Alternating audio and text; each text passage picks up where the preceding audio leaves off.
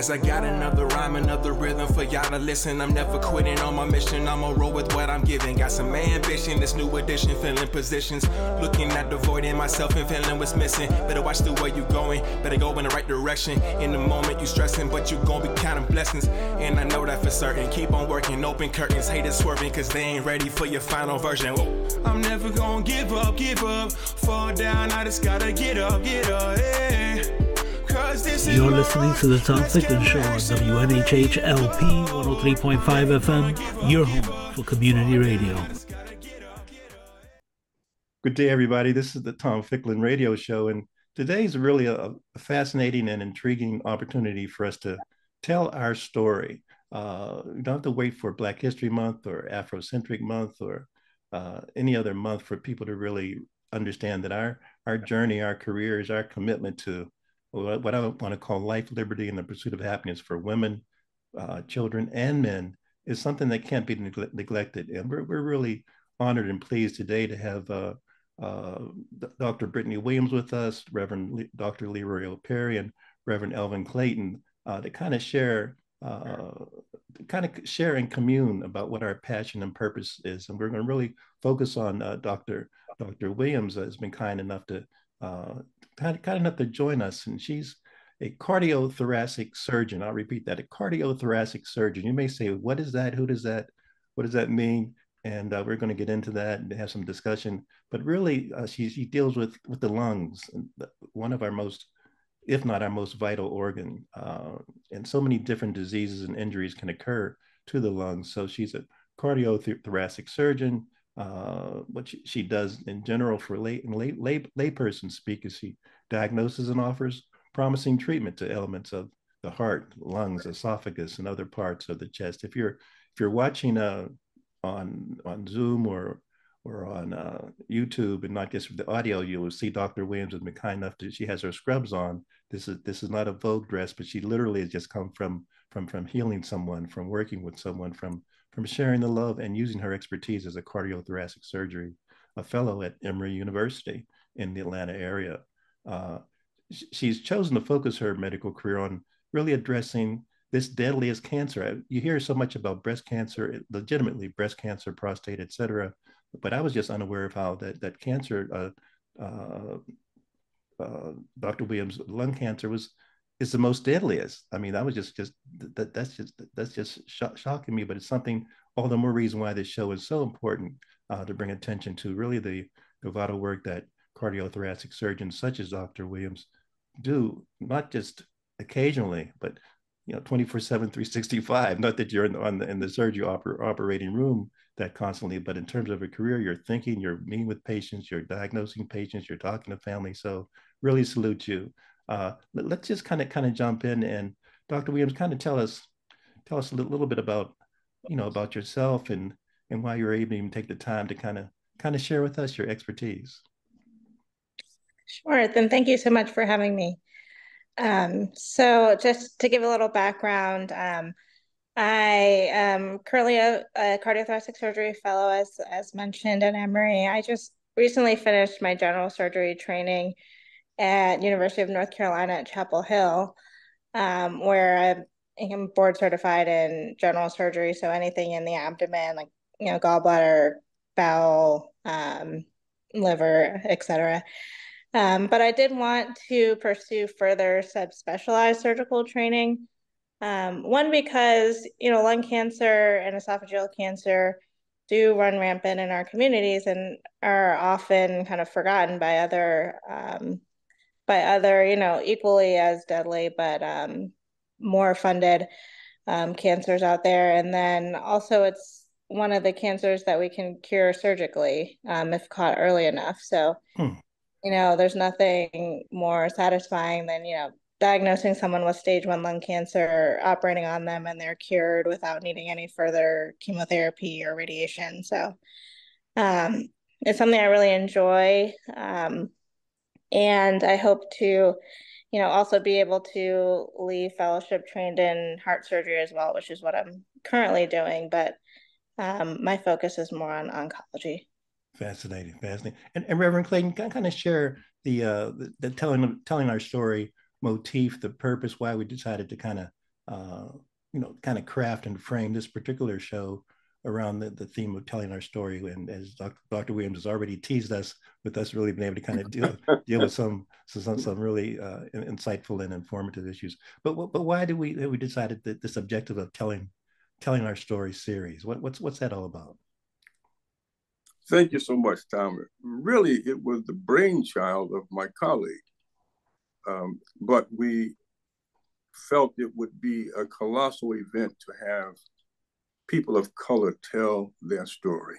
Mm-hmm. By doing so, it would show our listening audience uh, that the storyteller didn't become an instant success, but there may have been some struggles in their life during mm. their childhood, during mm. high school and college. Mm-hmm. Uh, maybe some struggles because of their race and their gender. Um, but our hope is that by hearing their story, uh, it will give hope and determination to other the people of color and people in general. Excellent, excellent. So, so, Dr. Williams, I saw you sh- shaking your head, so I'm not sure whether you went, went went back to when you were five years old or ten years old or fifteen years old, but I'm sure some some memories kind of surfaced as Reverend Clayton was kind of get throwing the mic your way. So maybe weigh in about if you want to share about perhaps your family or why you ch- you you referenced your career in the past and your career objectives moving forward, um, and but maybe weave in some of the work that you do as well. Um, and what does your typical week look like when you're not kind of keeping us uh, out of the clubs or bars on Friday afternoon? Oh, I'm sorry, I'm sorry, but the, yeah. Um, so yeah, I was nodding my head. I'm just because I do think it's great to have shows and exposure like this because you know there's so few um, i mean in terms of ct surgeons there's only about 3% are black in the united states and so in medical school honestly this never career never even crossed my mind just because it just wasn't something you know we did um, and then even before medical school and undergrad you know i was told by my career counselor that there's no way I would even get into medical school. And so mm.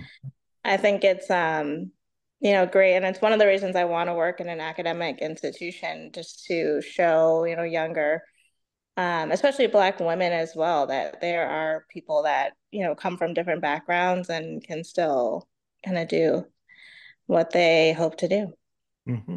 Mm-hmm. Um, and then in terms of my uh, kind of day to day it's you know fellowship has been pretty busy it's a lot to learn in a three-year program and so um, mm.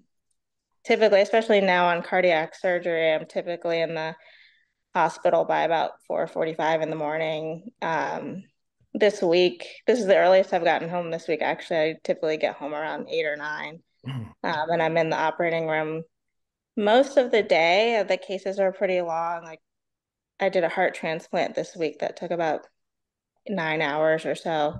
Mm. Um, and so it's you know it's rigorous work, but really fulfilling. And um, you know I think and then thoracic when I'm working more on lung cancer, the operations are typically shorter, but I'm in the hospital probably around from 6 a.m. to maybe 6, 7 p.m. every day, every other weekend off.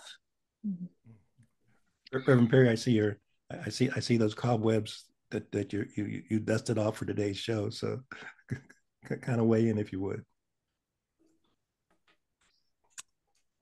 I was really um, I have so many questions. I, I don't know where to start.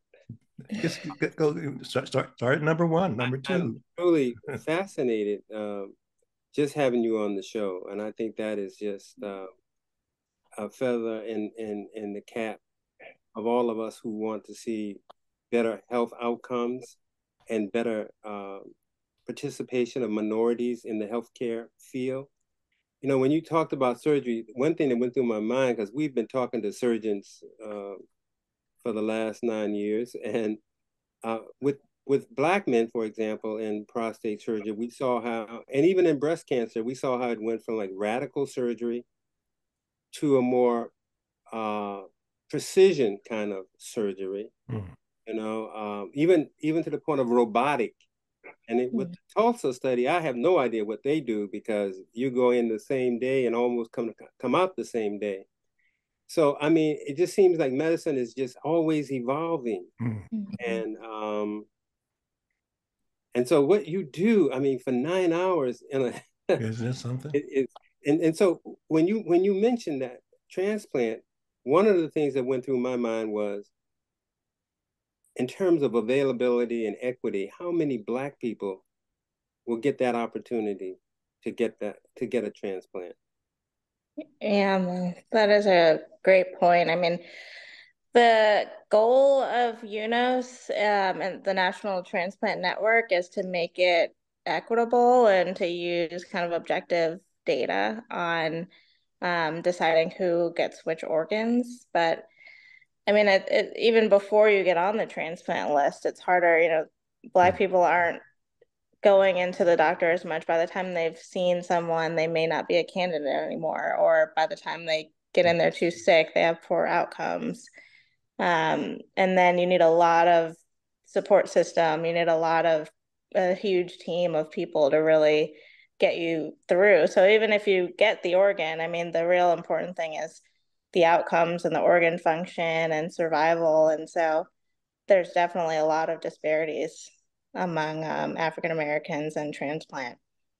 Um, I think some organs, you know, kidney transplants are probably a little bit better than others, but you know, heart and lung transplants, you know, it's it's really rare. I mean, it's hard to find good organs, and so it's really important to raise awareness that if people kind of stay on top of it, you have to see, you know, your transplant team every so often, keep up with, you know, a ton of labs. It's you know, it's a big undertaking, and so Mm. So I definitely agree with that. Mm. The wait time for these for to get on being on the list, how long is the wait time yeah. minorities? Like it three? Yeah. I mean it's it kind of depends. I mean, we have people that come in so sick that they're on the you know, they're kind of escalated up within weeks.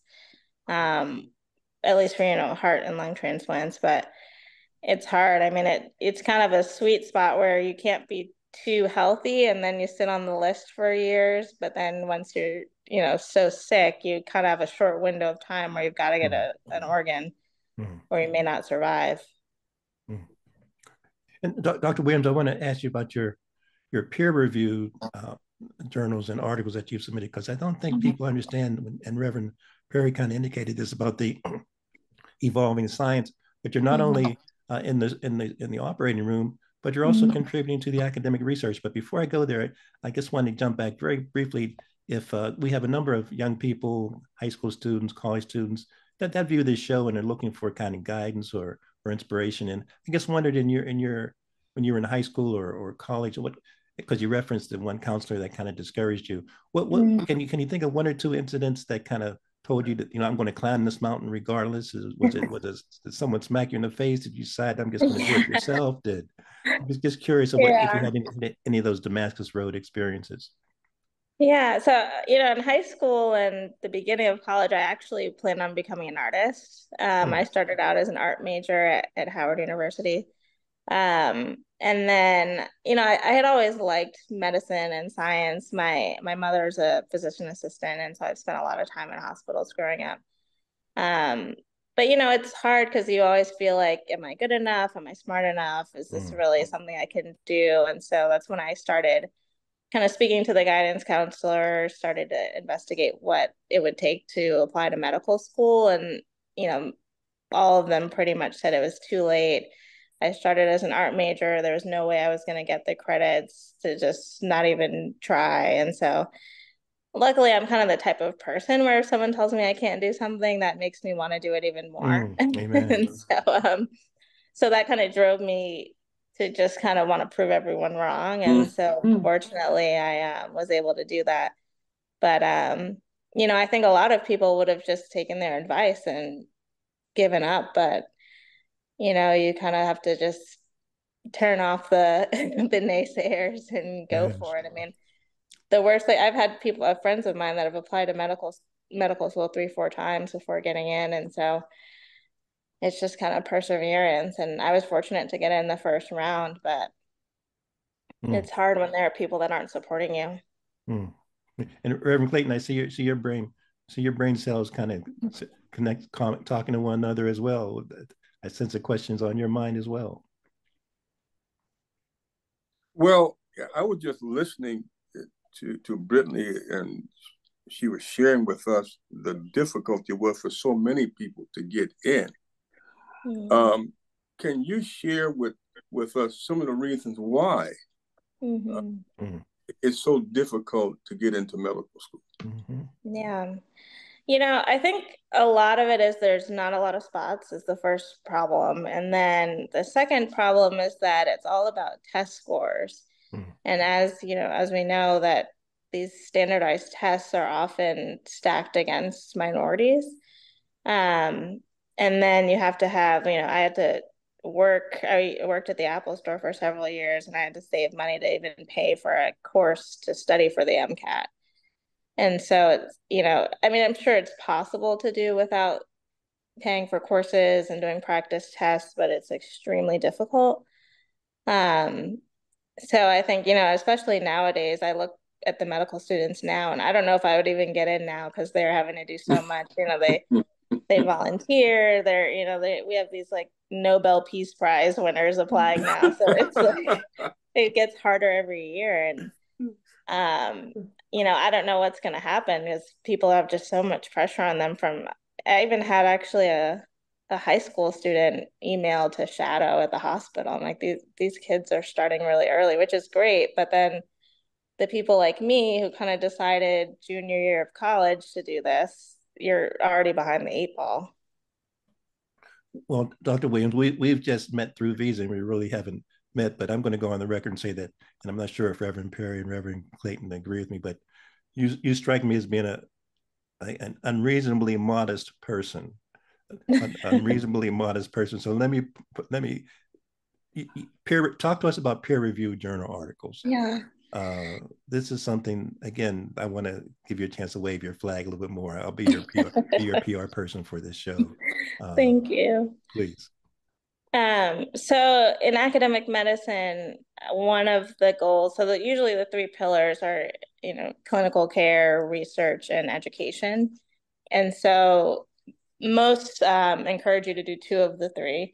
So I've kind of really focused in on doing research. And so I actually took two years out of my surgical training to do dedicated research time. Um, at which point I wrote uh, probably about 20 different manuscripts mm. on different research topics. I went to UNC and took a two year master's program in one year to learn statistics to be able to run my own data. Mm. Um, and was able to really contribute to you know the existing literature on um, disparities, a lot of global surgery work, um, and then also just looking at kind of outcomes and how we can improve healthcare overall. And so with peer-reviewed journal articles, you have to you spend all this time writing the manuscript, collecting data, following patients, and then you have to submit to different journals and they have kind of a group of people on their editorial board that review and either accept or reject mm-hmm. um, your papers. And so I've been really proud of you know my body of work and being able to be that productive and have my work published. And so um so and especially in reputable journals where that's kind of where the medical community looks for you know the up to date guidelines and um, what's going on today. Reverend perry say something because again we just saw that modest that modest approach. If you and i had said, said that it would have been a little different. Terms, in terms of beating ourselves on the back but so i guess i guess i'm just in your awe at the moment reverend perry what kind of comes to your mind at the moment as you heard or, or oh, just what comes to my mind is uh my daughter is now working on her um her doctorate and one of the one of the difficult hurdles is that course called statistics. Mm. yeah. Mm. I have a I have a math teacher in my church who um who who who even said to me, statistic is a difficult subject. So when you said you were doing that, I'm I'm mm-hmm. I'm I'm racing in my mind and saying, how is that? How is she doing that? I mean, most people run from statistics, not run to it. Mm-hmm. Particularly black people, because I don't think that we are given the same um, the same passion for math that we should be given in early early grades. And so mm-hmm. later grades, we are it's something that, you know, we're more into the arts and stuff. But it is so essential that the math part. Mm-hmm. And I mm-hmm. like the other part that you talked about, and you talked about the global. Mm-hmm. I was on a call, a ground rounds with one of our heart doctors, and they were doing a, they were speaking with a, uh, a medical director in in uh, Jamaica, and they mm-hmm. were saying that they don't have the same kinds of techniques or modern equipment. Oh yeah. Sometimes they don't even have, you know, like the, the people who they can uh, reach out to within their own group. And so they had, they had formed this partnership, which is like a global partnership where three or four United States hospitals will join with a Jamaican hospital or an African hospital, and they will pass information, you know, between each other in order mm-hmm. to mm-hmm. That's what mm-hmm. that is that is that is that is global. That is worldwide. That is something where mm-hmm. that touches my heart because I know when we talk about underserved and underprivileged in this country, can you imagine what it's like? Mm-hmm. Oh yeah. Yeah, global surgery is really a huge passion of mine. Um, part of the two years I took off during my training, I was funded by the NIH to spend a year in Malawi in Africa to um, do some research on esophageal cancer. Um, unfortunately, I was there for two weeks, and then COVID kind of mm. sent me back to America. but, um, but I even before that, I spent some time in medical school in Ethiopia, and just like being in their operating rooms where they may have a day without running water, and you can't you can't run an operating room without water. Or the way here we're so focused on sterility and you know all of that in their operating rooms the windows are open because it's so hot otherwise. And so my job as a medical student was to swat birds away from getting into people's body cavities. So it's just so hmm. so interesting you know when we're definitely have underserved parts of america but you know, when you go to Ethiopia and Malawi and operate with them and they're working with so much less, it's just really flooring. Yeah. yeah. That's awesome. Again, uh, Dr. Williams, another modest, another modest response. Let me push you a little, little further. You know, I'm trying to give you a compliment here, but let me push you a little further. There's a recent article that what one of one out of seven people will live in the will be, be in, in the African continent in a, in a, few years. So this is where really our pop our, our much of the world will be uh, will, will be living. Uh, so I just wanted wonder if you want to kind of comment a little bit about that because you you, you you're you're relatively younger than Reverend Clayton, Reverend Perry, and myself. Uh, but but 20, 30, 40 years from now, who knows where things might might be in terms of global, guess worldwide health, guess health for, and we mm-hmm. know about mm-hmm. communicable uh, diseases and so I just wonder mm-hmm. if you wanted to kind of look into your crystal ball a little second and, and chat chat about uh, health for the world and for the planet moving forward. Yeah. Um, you know, I'm kind of focused in the surgical world. Um, so in terms of in terms of that, I think there's so much work to be done, but I think that the future is promising. I, you know, there used to be what I guess people call now medical tourism, where groups of surgeons would go over to Africa for a couple of weeks, do a bunch of operations and and leave. And everyone felt good about themselves. And then, you know, we know now that those patients did poorly. No one they didn't teach anyone how to take care of them. And then so they would have, you know, wound complications, infections. Um, and so that's fallen out of favor. And what my focus has been is more less of flying in, doing a few surgeries and leaving, but more of building capacity for mm. them to be able to do mm-hmm. take care of those patients themselves. And so one of the reasons I loved being at UNC was they have a partnership with the hospital in Malawi and they actually started a training program so that they would train Malawian surgeons. And we've had this exchange kind of program where one of us every year would spend a year there um, and kind of work with them and we work remotely with them and you know there's a lot of opportunities especially in the cancer world with mm. we have kind of multidisciplinary meetings here that are often already held on zoom and so someone in in Africa with a question about a certain tumor or treatment op options can kind of participate in that. And then my dream, which is probably pretty far off, is as you mentioned with robotic surgery. That's one of my um, one of my future specialties. I'm hoping that that'll provide some opportunities to kind of help with remote uh, surgical mm. care. Mm. Tremendous, tremendous. We have about 20, 20 25 minutes, gents and, and ladies. So let's, as the spirit moves us, whatever kind of comes across your mind. Uh, Reverend Clayton, have any thoughts in this regard? I, I want to just go back a little bit. Um, I, I go back to the, the conversation about statistics. Mm-hmm. Um, Dr. Williams, uh, I was invited to your high school. and uh, you, you know that my daughter went there as well. Yes. But what what I was most impressed with, um, I went to a math class and I went to a music theory class. Mm. I think there were about six girls in the math class. Mm-hmm. This calculus problem on the board, and one girl would go to the board and wherever she, if she had a problem, the other girls would kind of help her get through it. So that mm-hmm. next time, you know, she wouldn't have that problem. Mm-hmm. And then I went to the music theory, and it, it was only two girls in that class. Oh wow! and and they broke down a chord that I know guys who've been playing music all their life they couldn't break the chord down like that. Mm. So do you think that uh, going to a high school like that helped prepare you for this work? Oh yeah, absolutely. Um, and so, you know, I will always be happy that I went to Westover for high school because they had a phenomenal phenomenal program called Women in Science and Engineering, the WISE program.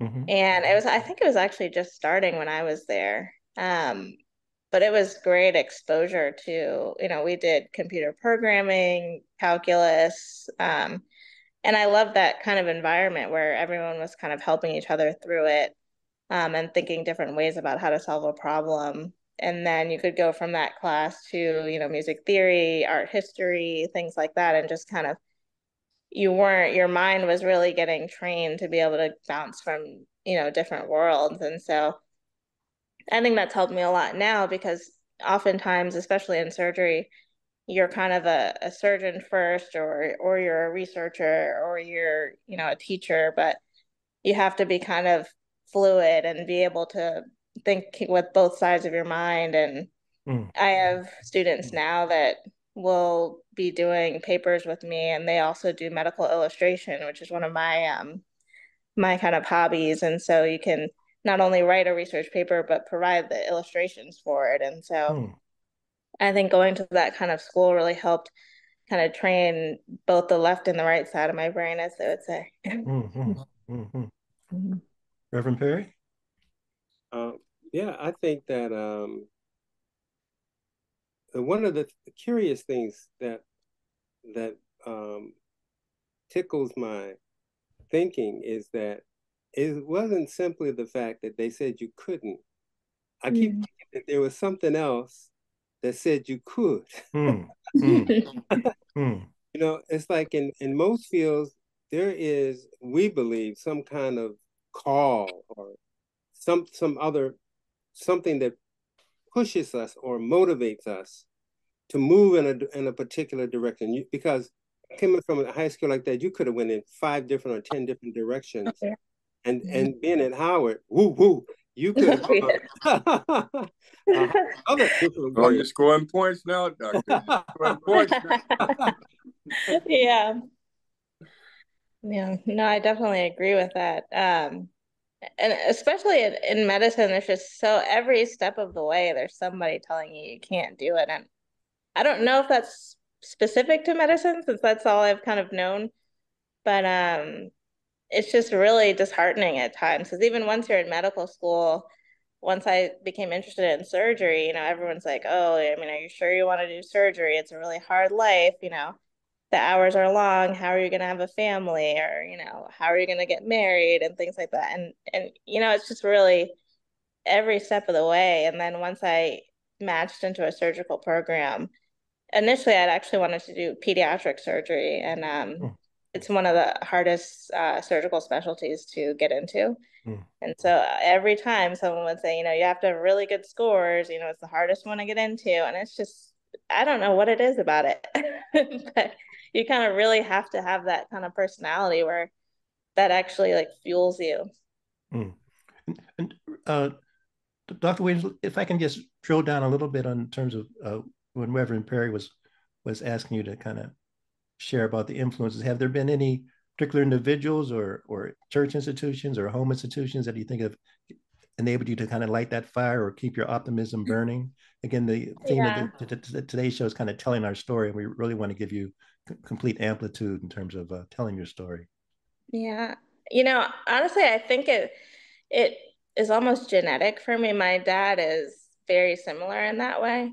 Mm. He um he also went to Howard for undergrad and decided mm-hmm. to go to law school and everyone said, "Oh, you're not going to get into law school." And so he said, "Okay, well, I'm going to go to Harvard Law School." And everyone said, "You're definitely not going to get into Harvard Law School." and so, of course, he went to Harvard Law School. He mm. didn't actually. I don't think he even really wanted to be a lawyer, but because people said he couldn't do it, he went to law school. He went to Harvard. He practiced for a few years and then stopped practicing and did what he wanted to do. but he's just the type of person that because someone said he couldn't do it, he mm-hmm. went through the like five years of his life just to prove everyone wrong. mm, mm, mm.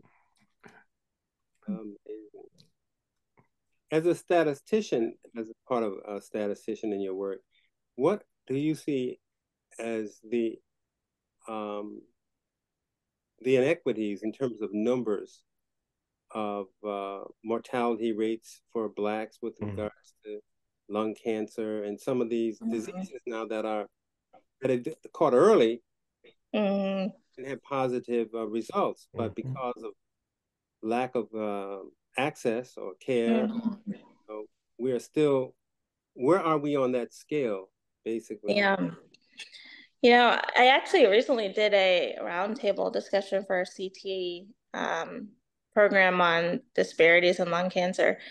And it's interesting because the it seems like one of the big places where we fall through the cracks is in screening. Hmm. Um, I don't even know how much of our community is aware that there's now these new screening guidelines where if you're over 50 and have uh, and are a smoker or have quit in the last 15 years that you are eligible and through you know um, Medicare Medicaid to get a CT scan every year to hmm. screen for lung cancer until you're 80. Um, and I think it's common across all screening um, cancer screenings, but especially in lung cancer. I don't know if it's um, just a lack of awareness or a lack of access. Um, people probably think it costs money. It really should be covered now that it's officially a guideline. Um, but I think screening is a big issue where we fall into into the cracks, and then also with clinical trials. I think Black people have been historically and rightfully so um, distrustful of the medical field. And so it's really hard to recruit African Americans to studies. And so there are all these new immunotherapies and um, chemotherapies that they're in active clinical trials and they're showing to be effective, but mm. we don't actually know what it's going to do in Black people because there's just so few numbers that are enrolling.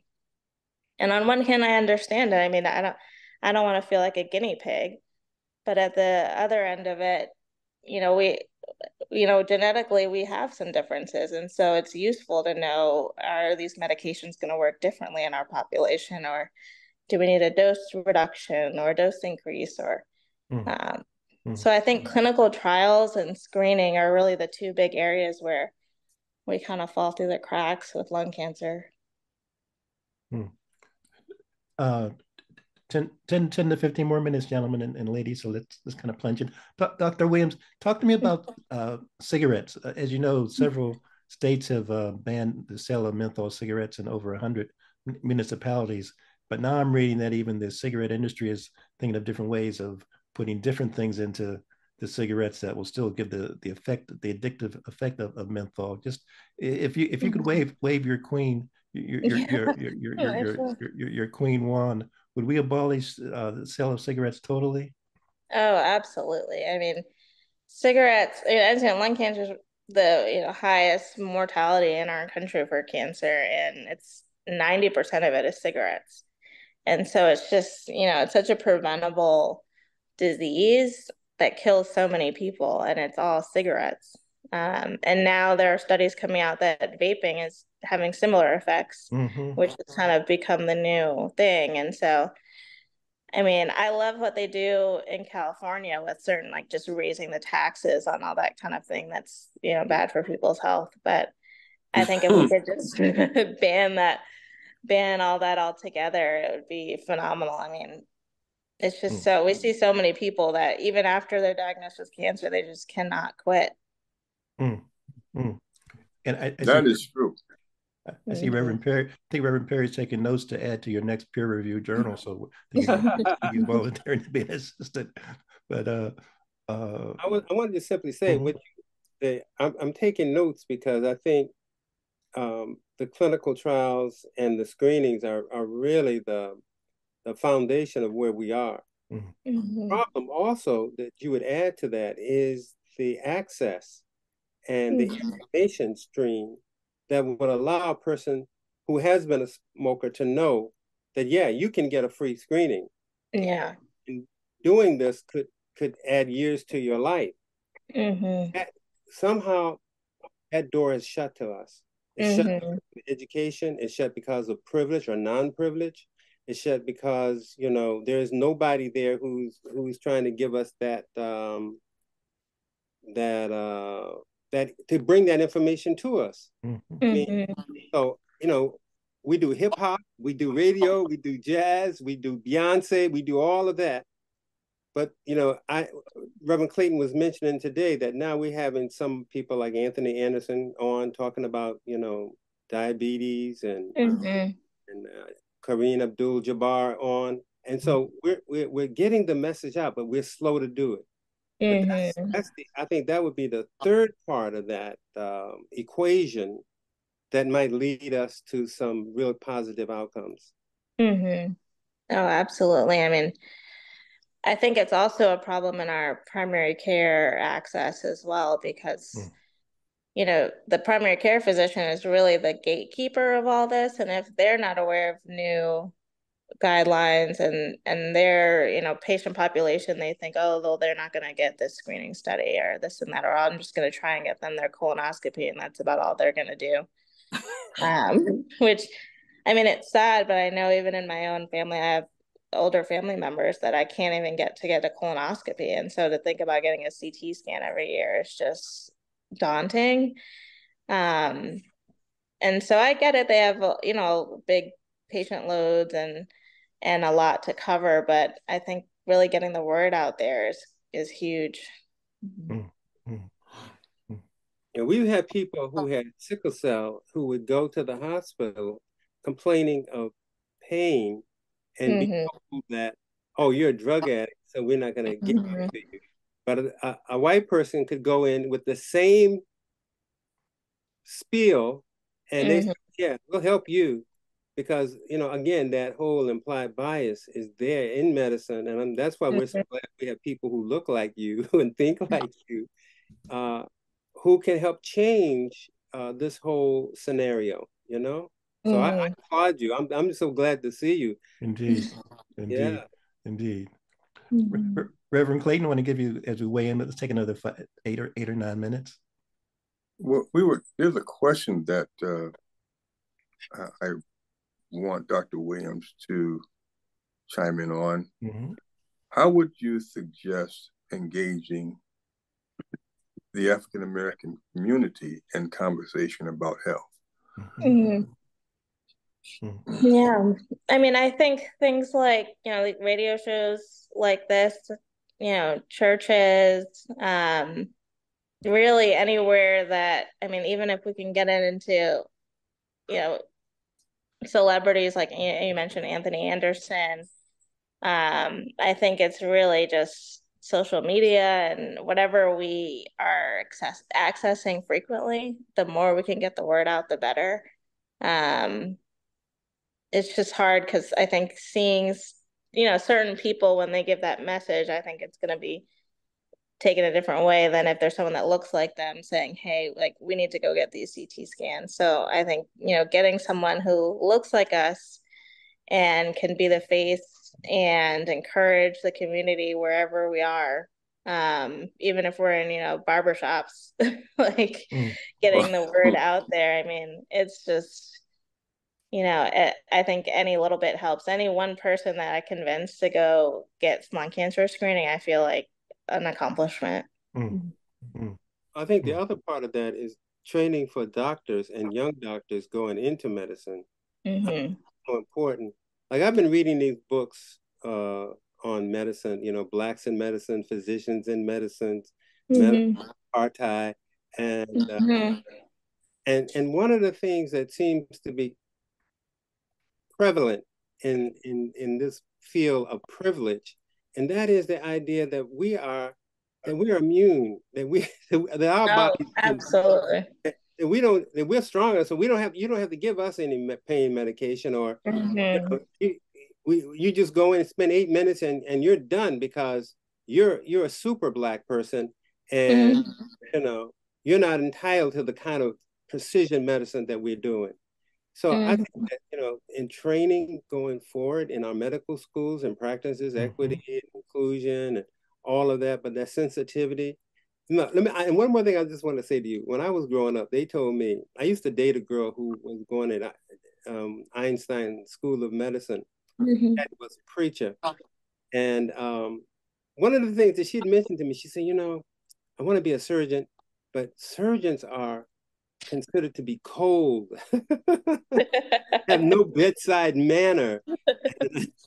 she said, so I'm I'm I'm I really want to go that way, but you know, I, I know a couple of the brothers here and they don't they they're so strict and stern and they don't have a life.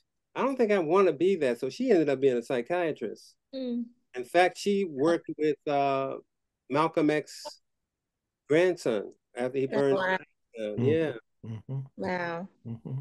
And that's very true. Even today, I mean, it's it's still considered kind of a field for you know, I'll say stuffy white men. but you know, I think until we just start infiltrating, it's gonna stay that way. Yeah. Um, and I mean, even even as a black woman, I, I'm so lucky to have some phenomenal mentors that are other black women in surgery. Um, but even them, I mean, they work so hard to get their foot in the door. So when they see someone like me, who, for example, I wear my uh my hospital shoes are hot pink and so even the black women mentors of mine are like, you really shouldn't be wearing those shoes. and, and I get what they're saying. They're like, we need to like blend in. We don't want to cause too much of a fuss. And I'm like, you know, but it's gonna stay that way until somebody changes it. And so for a while I kind of took their advice and I was just like, let me just be as bland as possible. But you know, I think this is, you know, who I am and they're gonna take it or leave it. and I'm going to rock with it. Yeah, and everyone has appreciated it so far. So, gentlemen, I want to give Dr. Williams the last word and give you gentlemen the chance the last word as well. But I just want to throw in one other one other question before we conclude, Dr. Williams.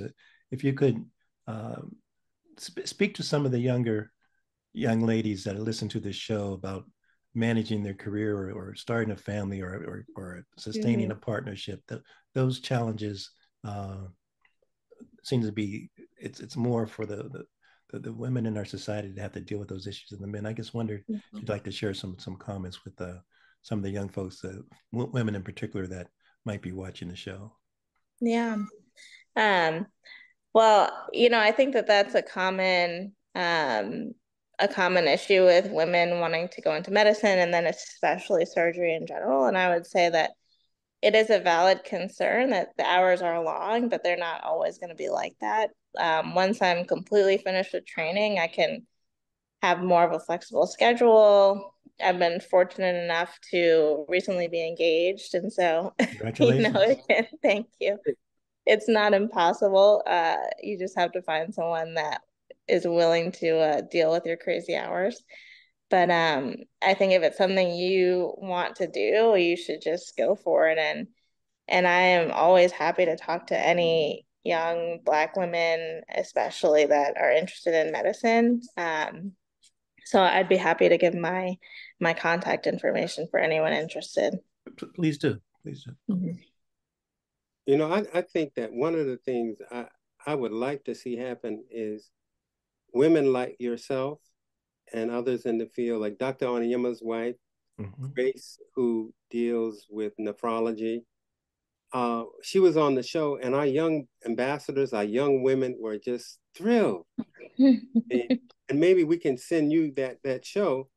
But mm-hmm. I, I think that one of the things that I would like to see in the future is persons such as yourself would adopt somebody, some mm. young person who had the interest, so that they would have a mentor out. Because if, if you wait on the school to tell you, or if you wait on others to tell you, you know, we need people who who can dream and who are willing mm-hmm. to share their dream with others who who may also have a dream but just afraid.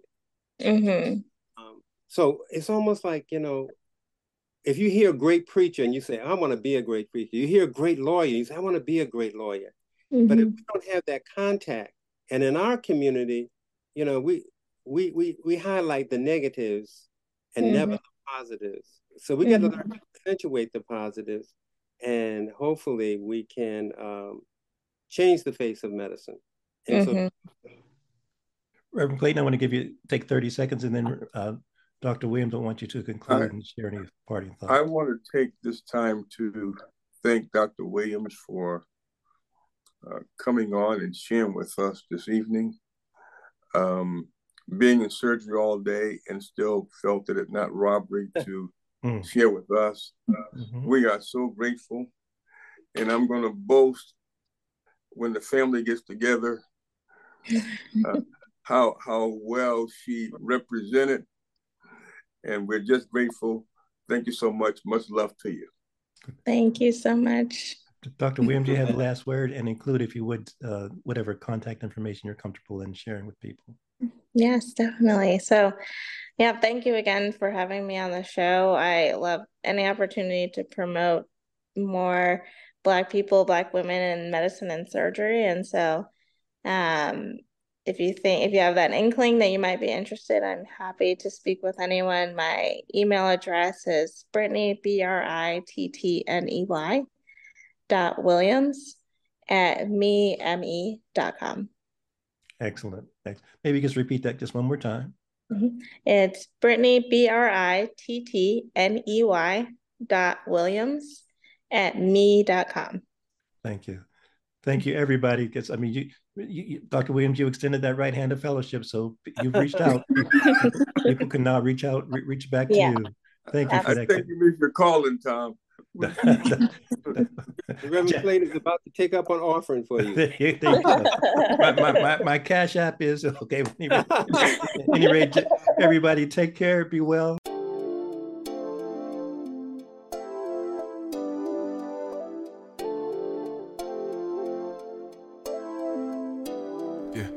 As I got another rhyme, another rhythm for y'all to listen. I'm never quitting on my mission. I'ma roll with what I'm giving. Got some ambition, this new edition, filling positions. Looking at the void in myself and feeling what's missing. Better watch the way you going. Better go in the right direction. In the moment you stressing, but you gon' be counting blessings. And I know that for certain. Keep on working, open curtains, haters swerving, cause they ain't ready for your final version. Whoa. I'm never gonna give up, give up. Fall down, I just gotta get up, get up. You're listening to the Tom Ficklin Show on WNHH LP 103.5 FM, your home for community radio.